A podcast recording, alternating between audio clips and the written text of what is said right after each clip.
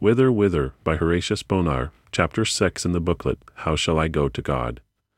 In the beginning of the last century, an old American Christian died, leaving on his deathbed this message to his son Remember that there is a long eternity.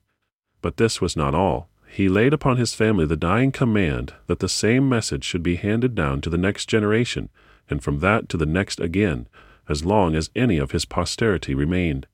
The command was obeyed. One generation after another received the solemn message Remember, there is a long eternity. And the words, we are told, bore fruit in the conversion of children and grandchildren and great grandchildren. It is of this long eternity that God so often speaks to us in His book with the words everlasting, without end, forever and forever. It is of this long eternity that each deathbed speaks to us, each shroud, each coffin, each grave. It is of this long eternity that each closing and opening year speaks to us, pointing forward to the endless years which lie beyond the brief days of time, brief days which are hurrying us without slackening to the life or to the death which must be the issue of all things on earth. Of that eternity we may say that its years shall be as many as the leaves of the forest, or as the sands of the seashore, or as of the drops of the ocean, or as the stars of heaven, or as the blades of grass, or as the sparkles of dew, all multiplied together. And who can reckon up these numbers, or conceive the prodigious sum? Millions upon millions of ages. A traveler, some years ago, tells that in the room of a hotel where he lodged there was hung a large printed sheet with these solemn words Know these things, O man, a God, a moment, an eternity. Surely it would be our wisdom to think on words like these, so brief, yet so full of meaning.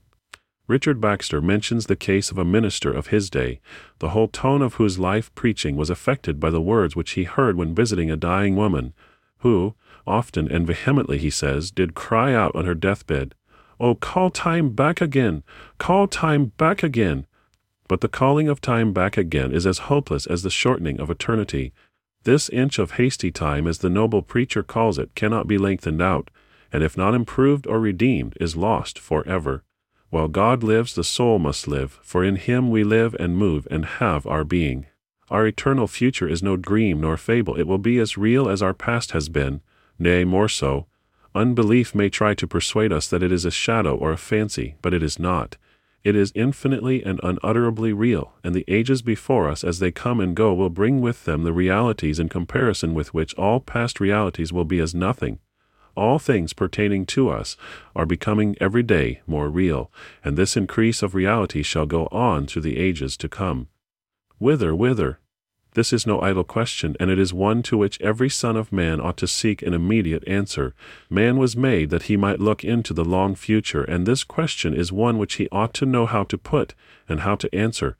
If he does not, there must be something sadly wrong about him, for God has not denied him the means of replying to it aright.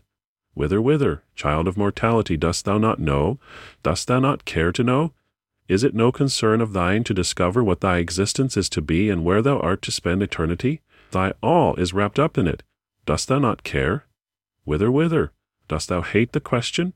Does it disturb thy repose and mar thy pleasures? Does it fret thy conscience and cast a shadow over life? Yet whether thou hatest or lovest it, thou must one day be brought face to face with it. Thou shalt one day put it and answer it. Perhaps when thou art putting it and trying to answer it, the judge may come and the last trumpet sound. While they went to buy, the bridegroom came. Whither, whither? Ask the falling leaf, it says, I know not. Ask the restless wind, it says, I know not. Ask the foam upon the wave, it says, I know not. But man is none of these. He is bound to look into his prospects and to ascertain whither he is going. He is not a leaf or a cloud or a breeze, not knowing whence they come and whither they go. He knows that there is a future of some kind before him, and into that future he must ere long enter. What is it to be to him? That is the question. Whither, whither?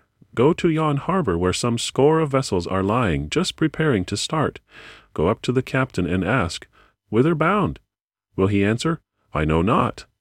Go to yon railway station and ask the guard of the train just moving off, whither bound? Will he say, I know not? No, these men have more wisdom than to go whither they know not, or to set out on a journey without concerning themselves about its end. Shall the children of time be able to answer such question as to their route and destination, and shall a child of eternity go on in the dark, heedless of the shadows into which he is passing, and resting his immortality upon a mere perchance?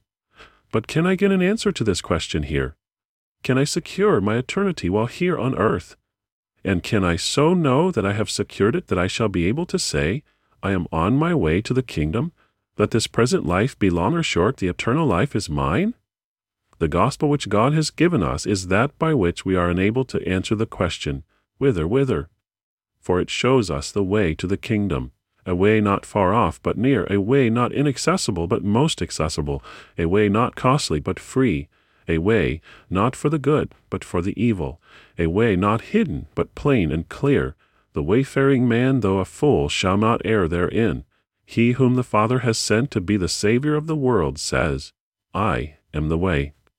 The knowledge of that way is everything to us, for he who knows it knows whither he is going, and he who knows it not knows not whither he is going. The right and sure answer to the question, Whither?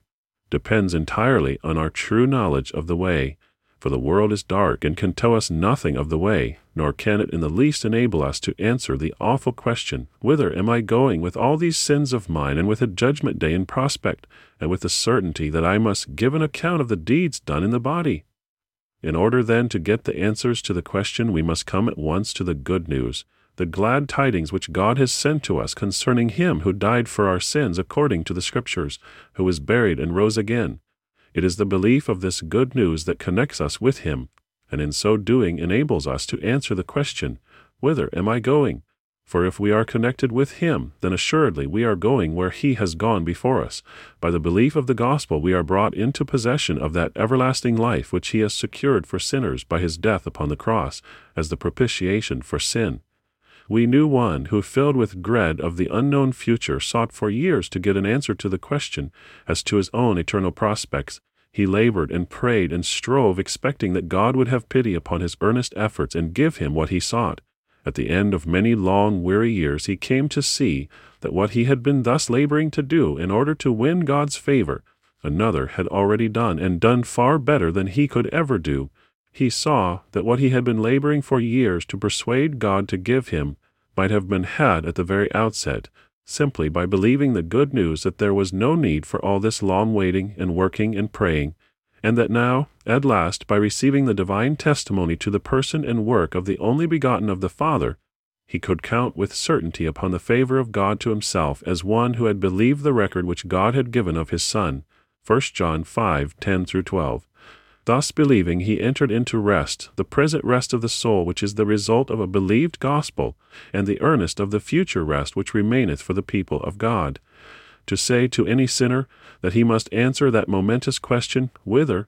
and yet not tell him the divine provision made for his answering it would be only to mock him, but to call on him for an answer while making known to him the grace of Christ and the open way to God is to gladden his soul by showing how he may at once find the means of answering it without working or waiting or qualifying himself for securing the favor of God.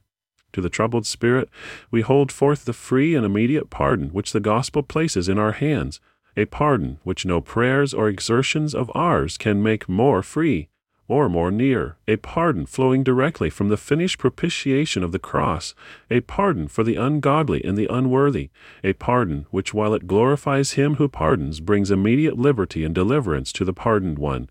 Through this man is preached unto you the forgiveness of sins, and by him all that believe are justified. Acts 13, 38 and 39.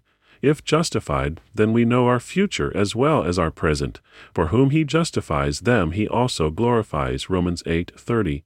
It is all dark, said a dying young man who had trifled with the great question throughout life. I am awfully afraid, was the language of another in similar circumstances. I have provided for everything but death, said an old general as he was passing away. No mercy for me, was the death cry of one who in early life had promised well, but had gone utterly back. I'm dying, said another, and I don't know where I'm going. Such deathbeds are sorrowful indeed. Darkness overshadows them. No ray of hope brightens the gloom. But he who has accepted the great salvation is lifted above these fears and uncertainties. The light of the cross shines down upon him, and he looks into the vast future without alarm. I know whom I have believed, he says, and knowing him, I know where I am going. I am going to spend an eternity with him, whom, having not seen, I love. I am going to the city which hath foundations, and though worms may destroy this body, yet in my flesh I shall see God. The question, whither, has no terrors to him. He knows that all is well. Eternity is to him a word of joy. He has believed, and he is sure that his faith will not be put to shame.